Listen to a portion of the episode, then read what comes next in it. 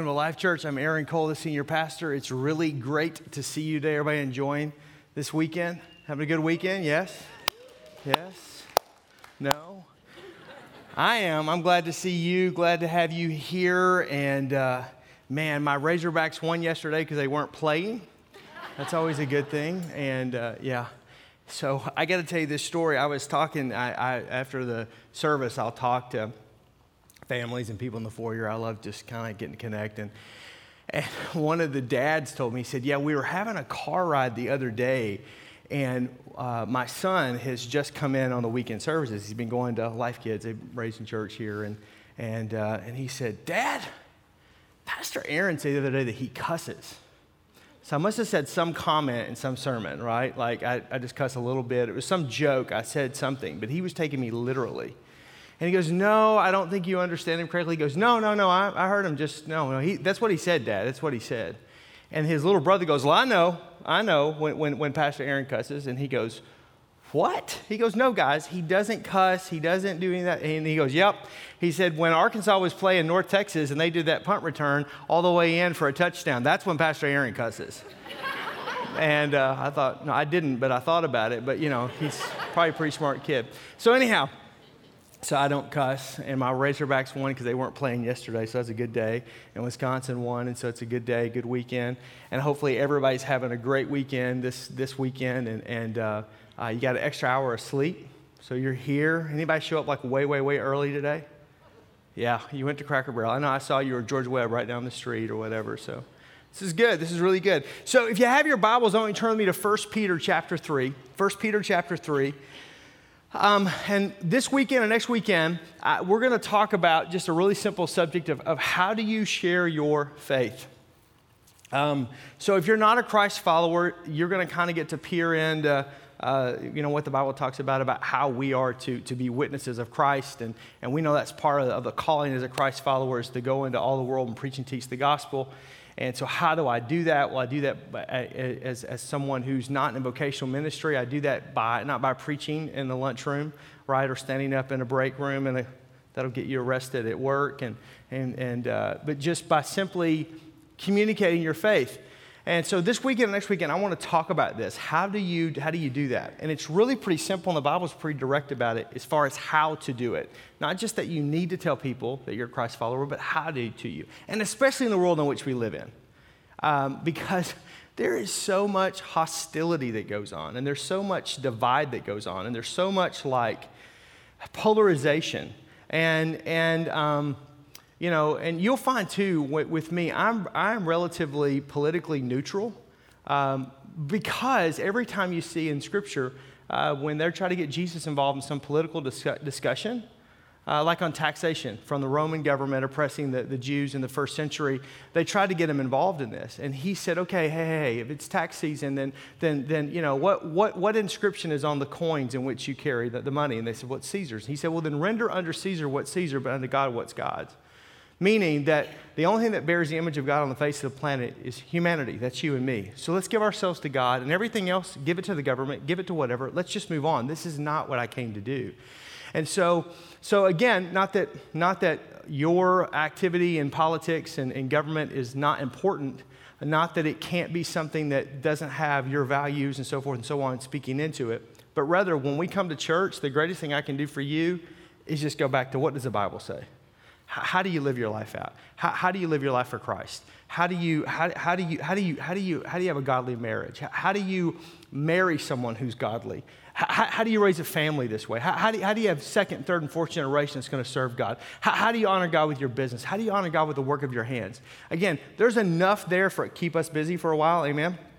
And then besides getting into the weeds on a lot of other things. And so this is something that I think is really, really, really important, especially because of the world in which we live in. There's so much polarization, hostility going on. And, and I don't know about you, but I, I try sometimes to actively avoid conversations that I think are going to get into religion or to I'm a pastor. I know you don't necessarily have that problem, and I wish I didn't, but uh, not that I don't wish I was a pastor, but just those conversations. I'm on an airplane or I'm, I'm traveling somewhere, or you're just talking to someone else, and they go, Oh, what do you do for a living?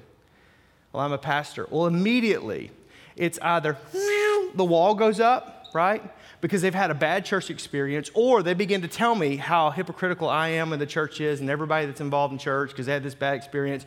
Or it becomes like this confessional booth where here's all their sins, here's everything that's going on. I mean, literally, and, and just really. And so, anyhow, so so you, you've been there before where, where, you know, somebody finds out that you're a follower of Christ. Somebody finds out that, you know, you, you go to church and, and, then they want to begin to ask you questions that you, you just don't even know how to answer. Like theologically, you just don't know how, to, how do I unpack that? What, what, what, what do I do with that? And, and, or, or some, some obscure scripture and how does this fit into? Or, or, or they bring politics in, into the mix of it, which makes it even, because religion and politics, wow, just even the more, and it just, all, it just starts unraveling on you to the point that you just go, I don't even want to just, like, I want to serve God.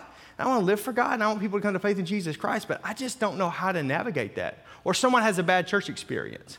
And then all of a sudden, you and everybody that you're associated with, you're just a bunch of hypocrites. Have you ever had anybody tell you that? Yeah. Somebody said to me last week. You're just a bunch of hypocrites. It's just what you are. I'll never forget, I was in Wauwatosa going into a restaurant one day, and somebody had come to Life Church, had a bad experience. Very sorry for that. But it, I never interacted with the person. I, I, don't know them. I don't know who hacked them off or what exactly happened. But immediately in this whole area, they pointed and said, That's the pastor at Life Church. That's the jerk, and that's his church, and just started going off on some bad experience that they had in front of God and everybody. And I'm going, Hi, how are you? I'm just trying to eat, man. I'm just trying to get a burger and some fries, you know? And so it was just like, I do not so you, you have those. There, you know, Thanksgiving and Christmas is around the corner. And so you're going to be with the in-laws and the outlaws, right? And anybody got a crazy Uncle Eddie? You know I'm talking about? Like there's just somebody that's going to get on to, especially with these midterm elections. So there's politics that's going to be discussed, right? There is, uh, there's going to be religion that's going to be discussed. And you're, the, you're, you're, in my case, I'm, I'm like the preacher. So I always have to pray for everything and and, and if there's some big theological question, I have to answer it. And, and the, honest, the honest to God truth on a lot of these theological questions is we don't know. Like you want to go, well, now let me, let me show you about the eschaton of time. I've got a set of maps here. I'm just going to lay these maps out. I'm, we're going to start right over here. You don't know. You know, somebody said to me about Revelation, why do we not talk more about the book of Revelation? Because do you understand the nuances of the eschaton of time from the end of the age until Jesus comes back? I can tell you where all the major events are and what and what is there, but exactly when and how that unfolds and what all of that means and what all John the Revelator is actually seeing on the Isle of Patmos, we, as Paul would say, this side of eternity, we, we know in part and we understand in part. There's a lot of it that we just completely have to trust in faith and go, we, we know that God is coming back, and we know that heaven is real, and we know that hell is real, and we know that God loves people and that we're here. But, but how all this completely unfolds, it, some of this is still a mystery. Read, read half the book of Daniel. People go, What does that mean? Can I just help, help you? I mean, I, I haven't earned a doctorate in theology. I don't know. Nobody, they can conjecture. I've sat with professors uh, from, from leading, leading Ivy League universities. I, I, I was in a, a lectureship at, at, Oxford University with the, with, with, with leading theologian on the, on the Trinity, on the triune Godhead of Father, Son, and Holy Spirit. And he talked about the immutable, unchangeable God. And when he got done, I was like, I, I am like a termite in a yo yo right now. I am like just round and around. Like there, it, it, there's nebulous aspects to it because this side of eternity, man, we just don't get everything. But you'll have somebody ask you some question, some something, and you just go, ah, how do I respond? Here's what I want you to understand. First of all, take a deep breath. It's going to be okay. They're not going to kill you and they won't eat you, okay? Second thing is, you don't have to have all the answers. God doesn't expect you to have all the answers. 99.9% of us come to faith in Jesus Christ understanding the gospel and the good news message. Kind of the Billy Graham crusade message of there's a God in heaven who loved you, who created you, who wants to have a relationship with you.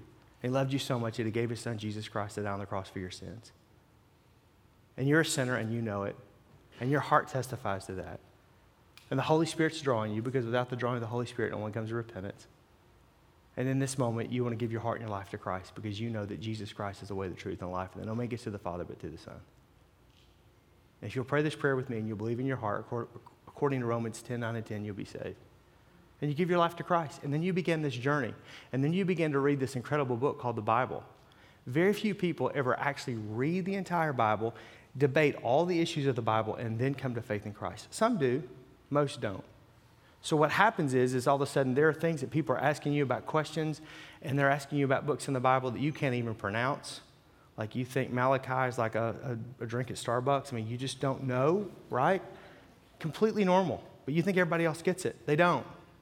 Can I help you? There's a lot of books, a lot of names in the Old Testament. I just kind of skip over. All the begots, begot this person, begot this person, begot. I just kind of skip all over it unless it's really germane to what I'm trying to study. Again, I'm trying to live this life just like you are. So how do we do that? How do we how do we do that? How do we share our faith? I want, I want to unpack today about how to direct these conversations and how to do this. So 1 Peter chapter 3, Peter is, is, uh, is going to explain about how we communicate this hope that's within us. Now understand, Peter is, uh, is a disciple of Christ. He was one of the 12. He's a fisherman, commercial fisherman. Peter is, was known for, uh, he was pretty brash. Uh, he was a man's man. Uh, he, he was a typical male, too. He put his foot in his mouth most of the time.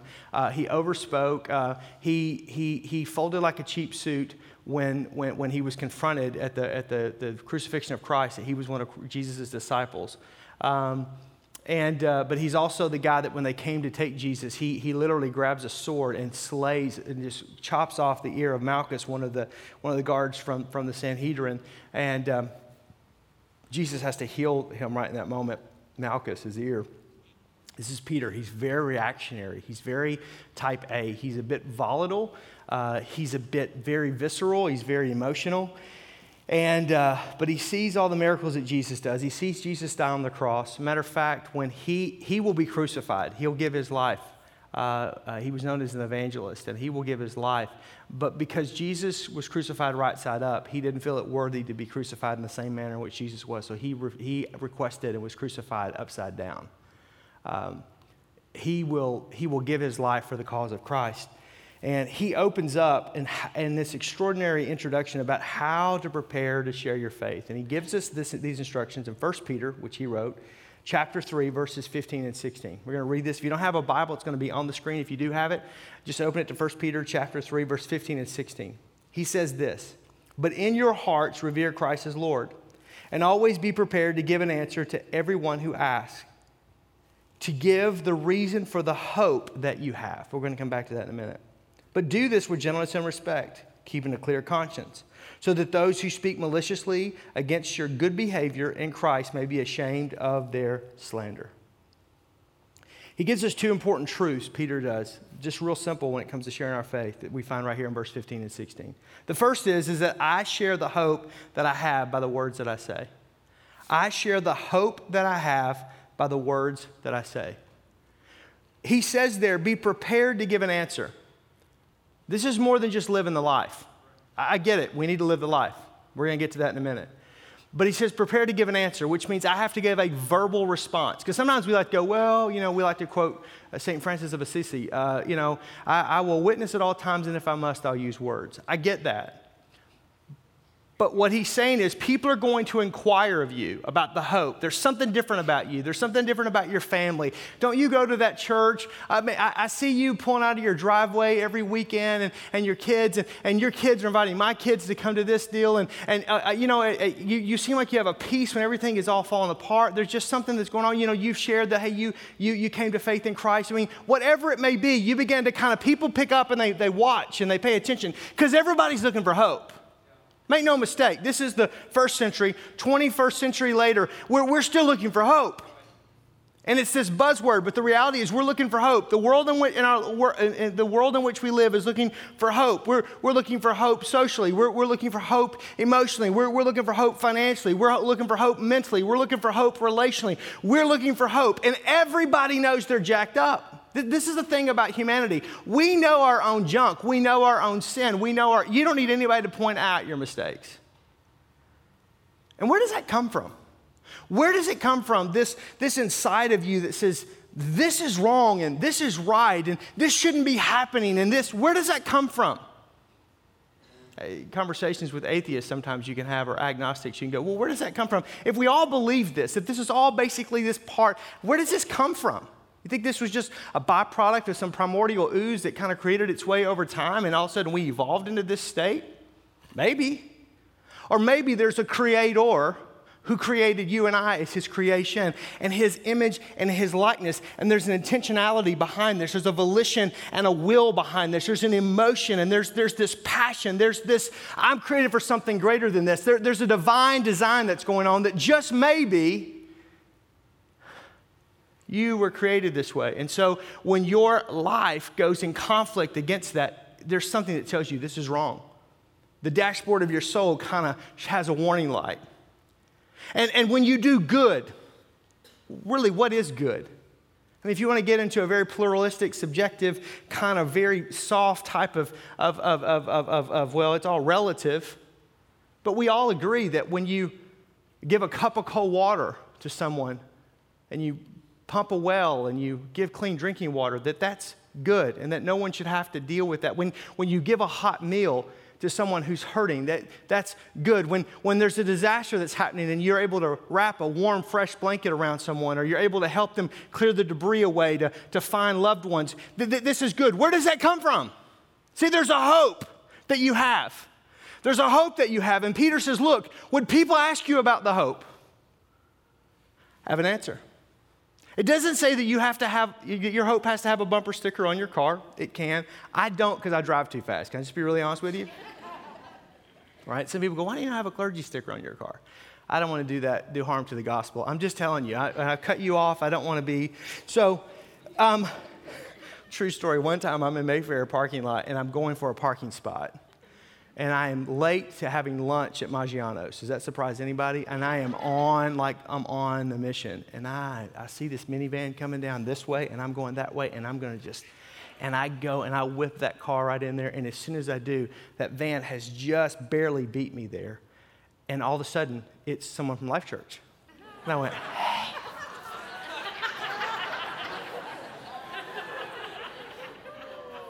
Till I knew who it was, I was like, that sorry sap sucker is not getting that parking spot. I promise you. the hope that's in you. They're going to ask. You don't have to tell everybody. You don't, you don't have to proclaim it. You don't have to wear Christian t-shirts. You don't, you don't have to all of a sudden just, you know, you don't have to say, hey guys, I know that like, you know, we, we go to lunches and sometimes and, and, you know, and it's a business lunch, but I just want to pray over a meal and, and just calm everybody and quiet everybody in the restaurant. And I've been with guys that do that sometimes. It's incredibly embarrassing. Let's just all pray. Can we all pray here at Pizza Hut? No, we just want to eat the buffet. Thank you. Right? But when people ask you, which is great because they're going to ask you. You don't have to set it up, you don't have to tee it up, but when they ask you, have, have the hope, have the reason for the hope. He's not saying that you have to initiate the conversation. It's good. But when you're asked, you do have to have an answer. He's not saying that you have to be prepared to explain your Christian worldview in a convincing way. You don't have to have maps and diagrams and here's what I believe and here's the entire worldview and I believe in an old world, an old world versus a new earth uh, uh, ideology and theology because of da, da, da, I believe this. And when somebody says, well, what about Jonah in the well? Do you actually believe there's a fish that's big enough that can swallow a man, leave him? Yeah. Oh, really? Sure. I mean, that's right. Did Adam, did Adam have a belly button? I really want to know. Like, is this, how does this, and do you really believe that two people created all of this over this amount of time? And I mean, all of this, right? You just get these questions. These, I, don't, I, don't ha- I don't have to have a complete worldview of all of that. I, I don't have to, there's a, a, theological term called apologetics where it's defending the faith. I, I don't have to defend the Bible. It's not my ro- role to defend the Bible. Why? I didn't write it. This will help some of you. Do I believe the Bible? Absolutely. I lean so heavily on God's word that if it were to move, I would fall. But you know what? The Bible will defend itself. I don't have to defend Jesus. He, he, folks, he doesn't need our help. You understand? He's Alpha and Omega, beginning and end, first and last. That which was, is to come, and forevermore shall be. Before the world was around, before you and I existed, uh, he was here. And when we're done and eternity's over, he will still be here. He's God. He, he doesn't need you and I to defend him. I, I don't have to. I, I, I, don't, I don't have to defend the church.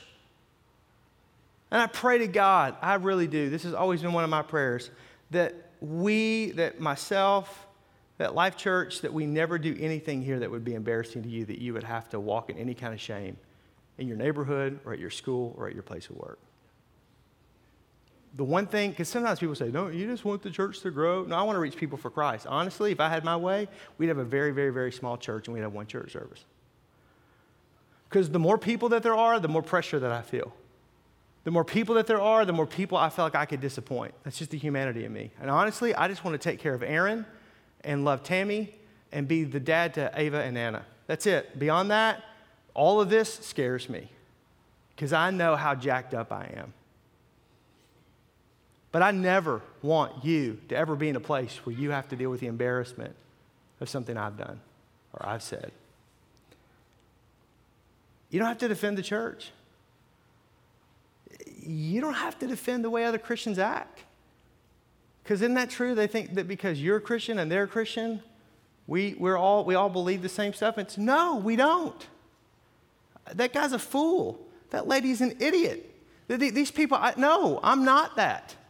No, I believe that Jesus Christ is the Son of God, that He lived, on the, he lived this life, He died on the cross for my sins, and He rose again. And that's the gospel, the good news, and I accept that in my heart and my life. I don't have to do all of that. What I have to do is have an answer to the hope of Jesus that's in me. I don't have to have all the theological rhetoric. I don't have to understand it. I just have to have the answer to the hope that's in me. Well, what do you mean, Aaron? It's this. This is my story. This is my story. See, this is a great statement. When people ask you theological or church or God questions that you don't have the answers to, and most of the time you're not going to, and quite frankly, most of the time nobody really does theologically. I don't know what the answer to that is, but here's what I know. And then you go back to your experience. You go back to your story. You go back to the reason for the hope that's in you. That's all you're responsible for. I, well, why the bad things happen to good people? I, I, I, don't, I don't know, but here's what I do know. This is what God did in my life. Well, what, what, what, what about hurting and pain and suffering in the world? And how do you explain if God really loves us, then how could a loving, caring God allow these things? To, I, I don't know the answers to that. That's beyond my pay grade. But here's what I do know is that God loved me enough that he gave his one and only son, Jesus Christ, to die on the cross for my sins. And I accepted him five years ago, two years ago, a month ago, whatever it is. And he changed me. That's all I know. See, that's my story. Let me tell you how this works and why this works. In the world in which we live in, this is one of the things I love about God. People are going crazy right now, like going, oh, the world's going to hell in a handbasket. Has it ever been this bad? Read history. History repeats itself over and over and over and over. People are people. I don't care if like they wore like bathrobes and Birkenstocks in the Bible, and today we're wearing jeans and you know and jackets. It, it doesn't matter. It, people are people, and so the deal is, is we're all looking for hope because we all need it, and we cannot possess it in and of ourselves. And so literally what happens in, in, these, in these contexts is that, is, that, is that we live in a world, though, that has gotten so crazy that all, truth is all relative. And so your truth is true for you, but it's not necessarily true for me. And what I think, bro, may not be what you think. And can't we all just get along? And this is, you know, and, and I mean, and so I just, that's no, no hate, no whatever, and no definitive lines. And let's just all just, this one, can we just have one big giant worldwide cinnamon roll hug and just all just, right? And it feels really, really soft because it is. Because the world doesn't know how to deal with this. They didn't know how to deal with Jesus either. I'm going to preach here in a minute. They didn't know how to deal with them. And here's the good news you don't have to refute that, you don't have to stand against that, you don't have to debate that. But because of the pluralistic secular society that we live in, which was much like it was in the first century, when Paul goes to Mars Hill and defends the faith, the Romans believed in many gods, and Paul just wanted to make sure that Jesus was one of the options. And because they believed everybody had a right, everybody has a voice as a Roman citizen, and he had the ability to defend that, that he could present his truth and they should listen to his truth. Not necessarily agree with it, not necessarily embrace it, but at least listen to it because it was his truth. Again, history repeats itself. And 2,000 years later, we're in the same world, the same deal, the same society, and so the good news is, is that your truth Although someone may not buy into it, your truth, although someone may not believe it, your truth, although they may diametrically be opposed to it, at the end of the day, they have to give room for your truth, for your reality, because they're asking you to give room for their reality and for their truth. And so if they don't, then their ideology of life and living, this oh, can't we all get along, becomes a self refuting theory. Therefore, your truth is just as valuable as anybody else's truth, as long as you don't try to elevate your truth above someone else's truth. And so, when you simply don't push your agenda, because you don't need to have an agenda, you, you just love people right where they are and just be kind. Why? Because that's a fruit of the, uh, a gift of the Holy, a fruit of the Holy Spirit that we talked about uh, two weeks ago in our, in our series in Galatians. When you just live that life out, people are going to see a difference in you, and then they're going to ask you, What is different about you? Why do you have this peace, or this patience, or this kindness, or this good? Goodness or the self control in a world that's gone crazy? How do you keep your cool? What happens with you? You don't have to defend the Bible. You don't have to defend Jesus. You don't have to defend the church. You don't have to have some theological uh, dissertation on this or that. You just simply say, Here is what Jesus did for me. So, for Peter, what would that look like? You know, I was a fisherman and I lived on the north side the north shore of Galilee, and my brother and Andrew, and we had a fishing business. My father had a fishing business. His father before him had a fishing business. And you know, typically because our work is we work a lot of second and third shift work, and, and it's a rough uh, area. And so we go out and we fish all night, and then we bring our catch in, and then we sell it in the market, and we broker it to some uh, uh, a seafood broker that will then will sell it and distribute it to the various vendors in the market, and then that money's purchased, and, and then we get paid, and that's kind of how this works. And so every day this is what we do. And, and one of those days I had been out all day long, and my, my brother Andrew had met this man named Jesus, and, and Jesus I'd met him and there was something different about him, but you know, I just kept doing my business because that's what I do. It's this is what I know. And okay, great, Andrew, he's doing that, but we've got a job, we've got mouths to feed, we've we've got wives and kids and, and all of that. And so I had been on one of those runs where I had fished all night and caught nothing. And I'm pulling up into the shore, and here's Jesus. And uh, he, we're kind and we're talking, but I'm trying to clean the nets and get everything ready because I'm trying to put it all together because I just really just want to go to George Webb, get a double web. Isn't that what you do after a third shift? Amen? And uh, I just get a cup of coffee and then I'm going to take a shower. I'm going to go home and go to bed. And Jesus says, Why don't you go back out with me and take me fishing?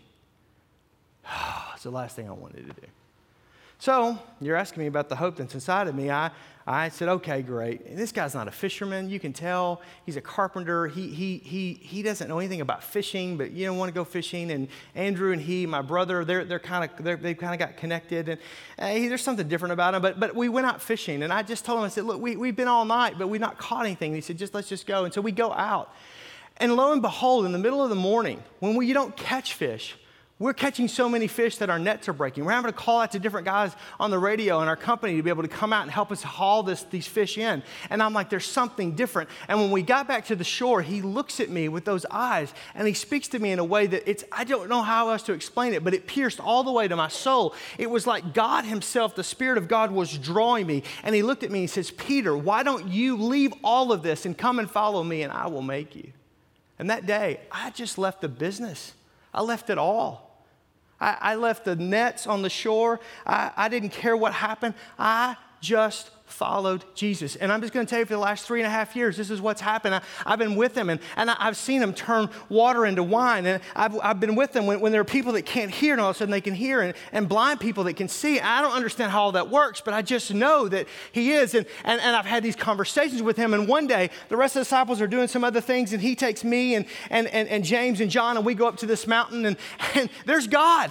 For, for two times. I, I, I, the, the, the, first time I heard about it with, with John the Baptist, but, but, but this time I, I, I hear God's audible voice saying, This is my son in whom I'm well pleased. And, and, and I see Moses and I see Abraham. I know you think I'm crazy, but I'm telling you, man, I'm just a fisherman from the north side of Galilee. And, and, and, and, and this man named Jesus, I've just seen this amazing stuff, but I was there that night that they came and they, and they took him. I, I, I, reacted in such a violent way that I, I took one of the, the, the, the guards and I cut off his ear. And Jesus, in this humility, I mean, how does he do this? I don't get this, but he picks up his ear and he, he, he, he puts it and he heals him instantly. But the same man that's going to beat him, I was there, I could hear them smacking him around. I could hear them taunting him. I could hear him beating him. I could hear him. This man did nothing, and I saw him. And then, I, man, I folded like a cheap suit. There, there was this little girl that, that said to me, You're one of the fishermen and you're one of the people. And I reverted back to my old nature, man. And I, I, I cussed and I, I cursed and I tried to do everything I could because I was scared for my life and I ran.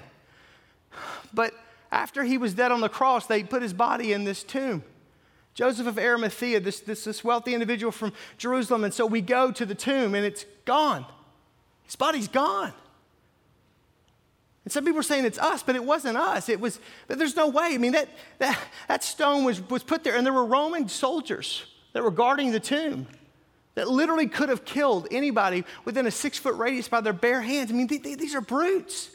And we're just fishermen and tax collectors. We're the most motley crew of people. The, we're called his disciples. He's gone.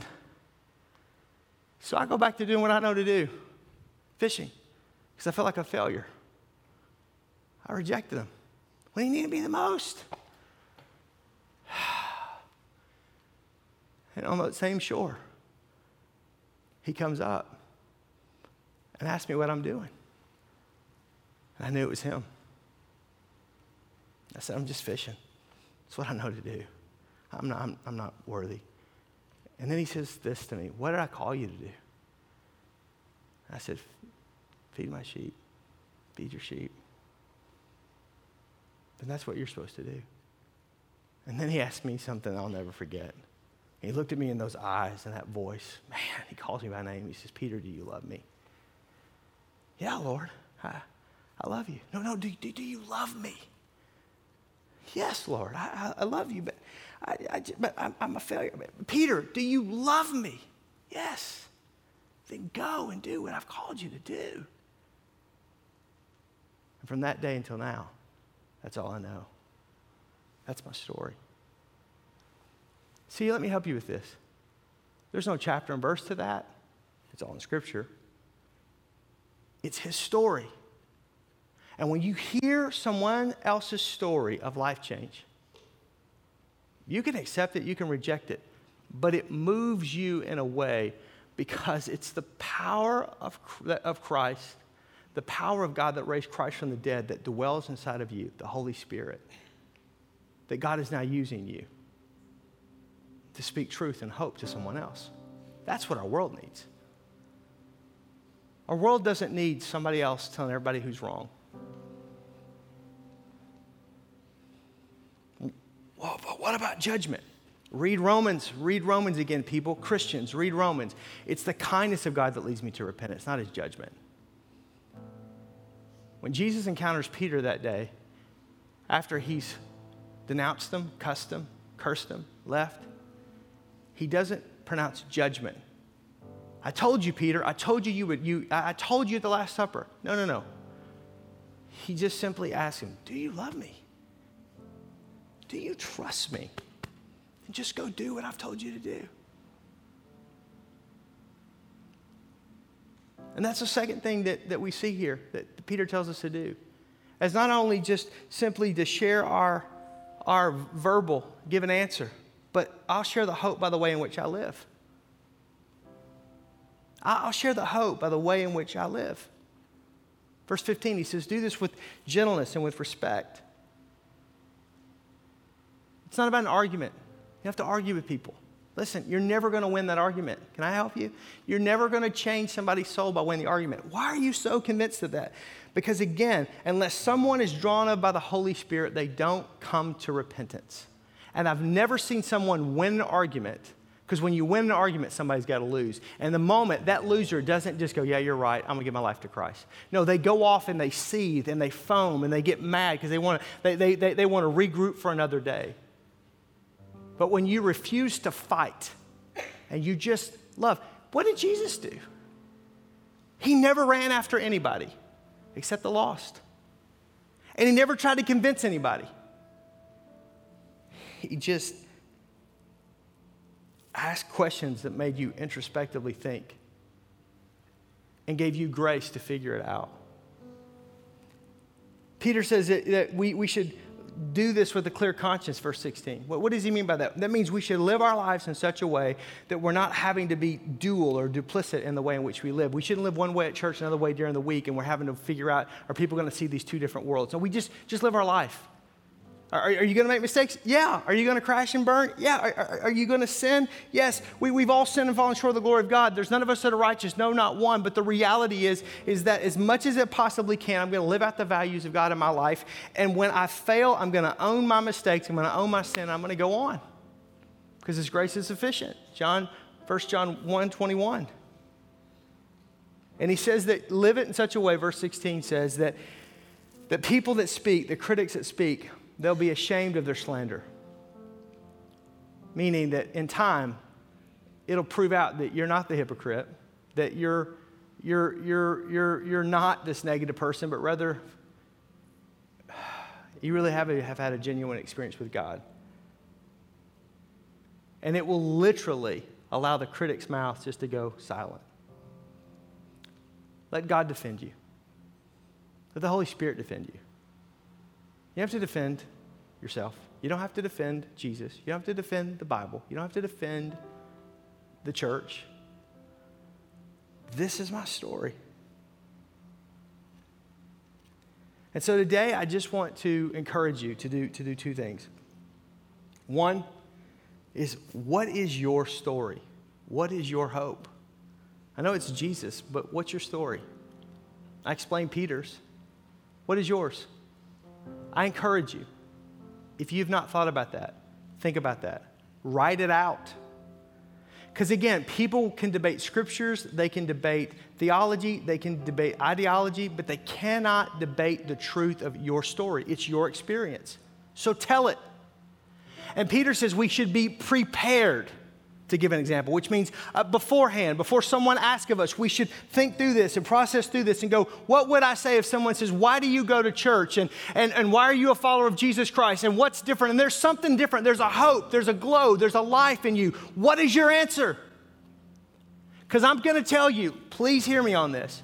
You're going to see more people come to faith in Jesus Christ by you simply telling your story than trying to convince somebody or argue somebody or apologetically defend this or that or, or, or, or, or to stand in protest of this or to stand and, and just, just, just love people. Just be kind. Let the love of God flow through you. And I'm not saying that we're soft on sin, no, but we're not there to clean the fish. We, we're just simply there to, to say there, there's, an, there's another way, and His name is Jesus. And how, how, do I express that? By just simply sharing the hope. So know what that is and write that out. And if you don't know how to express that verbally, write that out.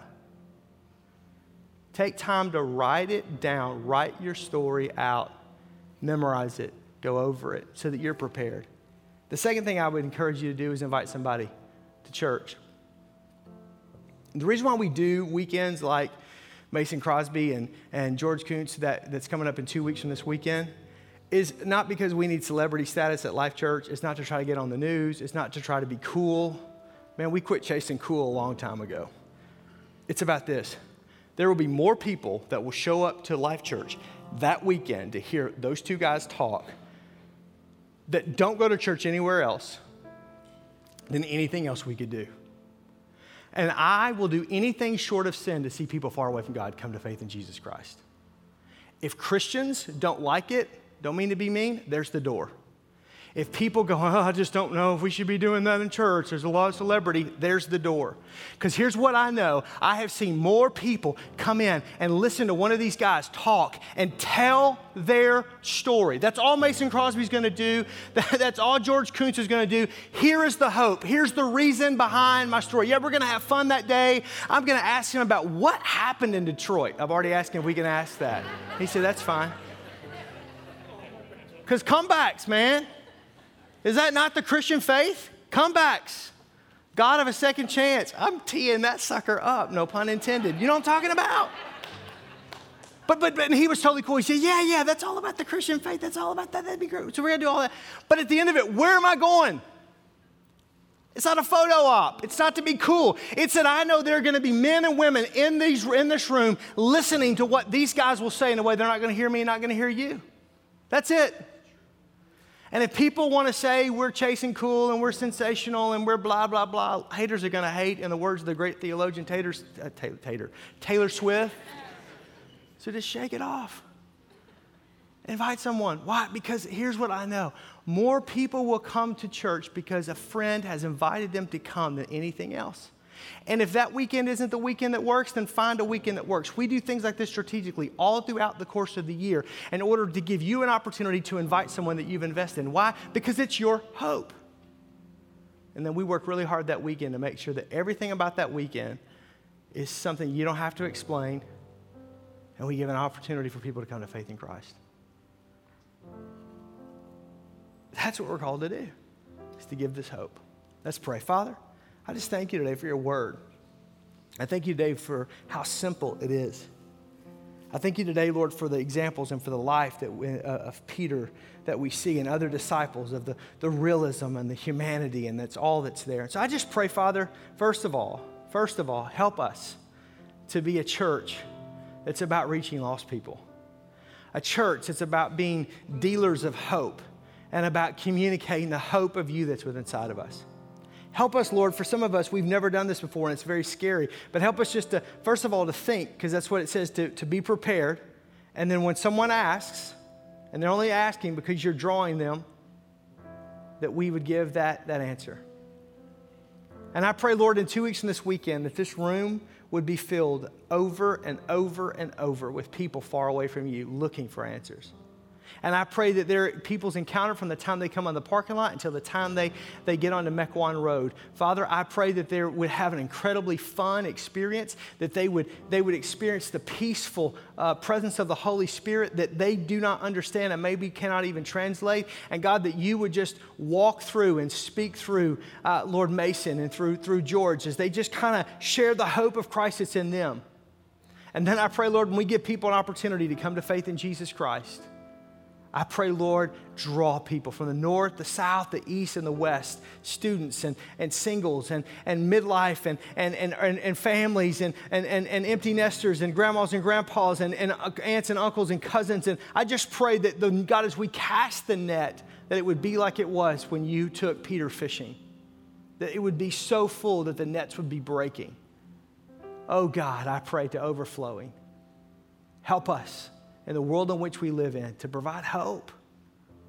To provide hope, because that's what you've given to us. In Jesus' name, amen.